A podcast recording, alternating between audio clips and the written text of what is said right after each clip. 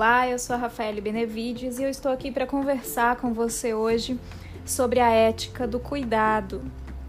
Esse é um valor que tem sido pregado pela nova economia, uma economia colaborativa em que as pessoas elas se importam e fazem alguma coisa para preservar o planeta e a própria humanidade em si. A ética do cuidado, ela tem no centro da, da sua natureza a questão da consciência com relação às nossas formas de consumo exagerado, ao desperdício que nós produzimos, no, na forma como nós nos relacionamos de forma utilitarista com as outras pessoas, na forma como utilizamos a tecnologia é, para causar o mal em vez do bem. E esses temas eles estão muito é, em, na atualidade porque é preciso discutir sobre a ética do cuidado. Mais do que nunca, o mundo ele exige que nós sejamos lideranças, que sejamos pessoas que têm uma capacidade de influenciar positivamente a transformação desse mundo que nós estamos vivendo. E a ética do cuidado, ela nada mais é do que você despertar a sua consciência para as causas sociais e ambientais, para os problemas econômicos. E muito do que nós temos visto hoje, do que nós consideramos problemas, na verdade, são consequências da nossa falta de consciência nessa forma de ser e estar no mundo a forma como nós nos relacionamos com os recursos naturais, em que nós esgotamos todos os recursos em nome dos nossos desejos, que não são as nossas necessidades, porque nós consumimos muito além do que nós realmente precisamos para viver.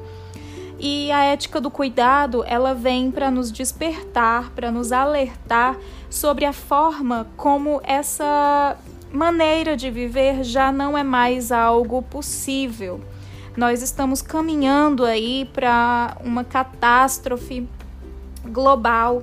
O aquecimento global ele já é uma realidade. A Terra não é plana, tá? Então, se fosse, seria muito fácil limpar o lixo para fora, tá? Mas a questão é que não existe fora. Tá tudo aqui dentro.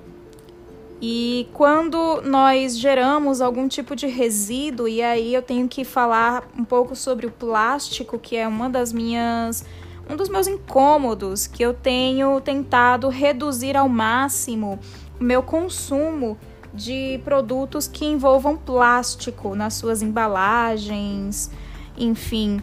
E esse é um tipo de resíduo que ele está se acumulando em excesso e nós já temos verdadeiras ilhas de plástico, porque nós sabemos que esse esse material ele é facilmente descartado, muito disso vai para o mar e aí as correntes marítimas levam todo esse plástico para as praias e formam verdadeiras ilhas de lixo plástico.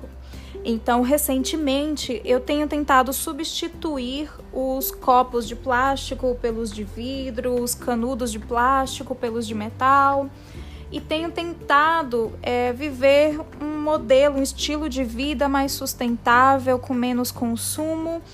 E eu tenho percebido a dificuldade que é você não consumir algo que envolva plástico na sua produção. É praticamente impossível um produto hoje que não tenha nenhum tipo de componente plástico. E, e, eu tenho percebido como a vida até fica um pouco mais difícil quando você tenta levar um, um modelo de vida mais sustentável, com redução de consumo e principalmente a redução do consumo de plásticos. Esse tem sido o meu desafio que eu estou aqui compartilhando com vocês, porque uma das minhas preocupações é exatamente essa questão do cuidado com a natureza, com o planeta e, obviamente, com as pessoas, com os animais.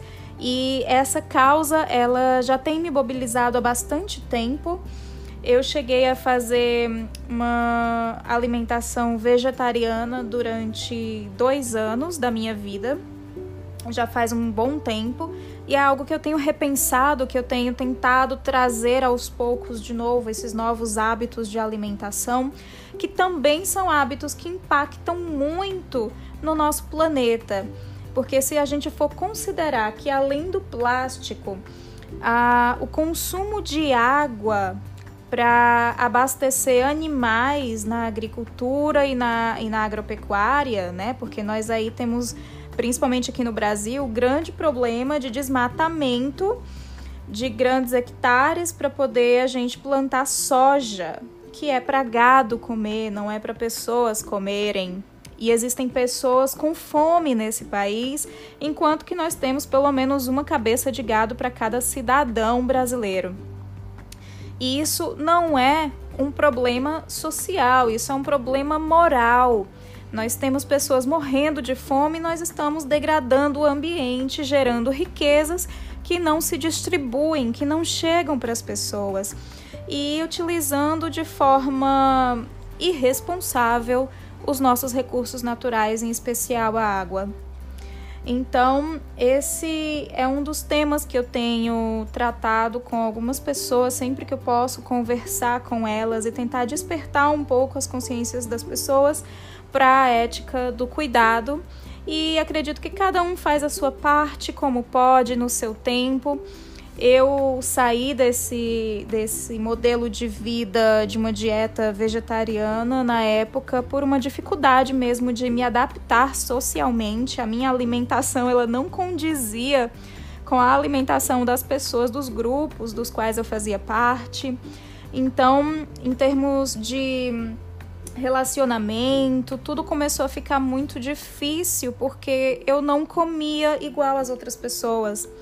E isso na época foi em 2009. Hoje a gente tem muito mais facilidade para ter um estilo de vida de menor consumo de plástico ou consumo de carne, porque a gente tem mais incentivo para isso, já existe uma cultura implementada de certa forma que facilita que as pessoas entendam que aquilo que você está fazendo, na verdade, é um despertar que você teve, é um cuidado que você está tendo. E na época que eu fiz em 2019, isso ainda em 2009, perdão, isso não era uma coisa tão comum assim, né? Então as pessoas ainda estranhavam um pouco. Na época, eu era professora de yoga Muita gente não sabe, mas eu passei cinco anos dando aulas de yoga e essas questões é, que hoje eu estou trazendo aqui, elas já me instigavam, já me mobilizavam emocionalmente desde muito cedo. Então, eu tenho tentado desde então transformar a minha vida em algo primeiro que seja benéfico para mim e para as outras pessoas e para o meio ambiente. Hoje eu utilizo sim plástico, que, como eu falei, é muito difícil zerar o consumo de plástico, mas eu tenho optado por plásticos que eu não vou descartar em pouco tempo, que eu vou provavelmente reutilizar o máximo de vezes possível. E, e tenho tentado incentivar também as pessoas a, a viver um estilo de vida também um pouco mais consciente, com muito mais cuidado na sua relação com as outras pessoas e com o meio ambiente. Então, espero ter podido contribuir aí para o seu dia, melhorar um pouco aí a sua rotina com esse podcast e incentivar de alguma forma alguma possível mudança, algum despertar da sua consciência para essas questões tão importantes que vão garantir o nosso futuro nesse planeta. Muito obrigada pela oportunidade de poder compartilhar os meus conhecimentos com você.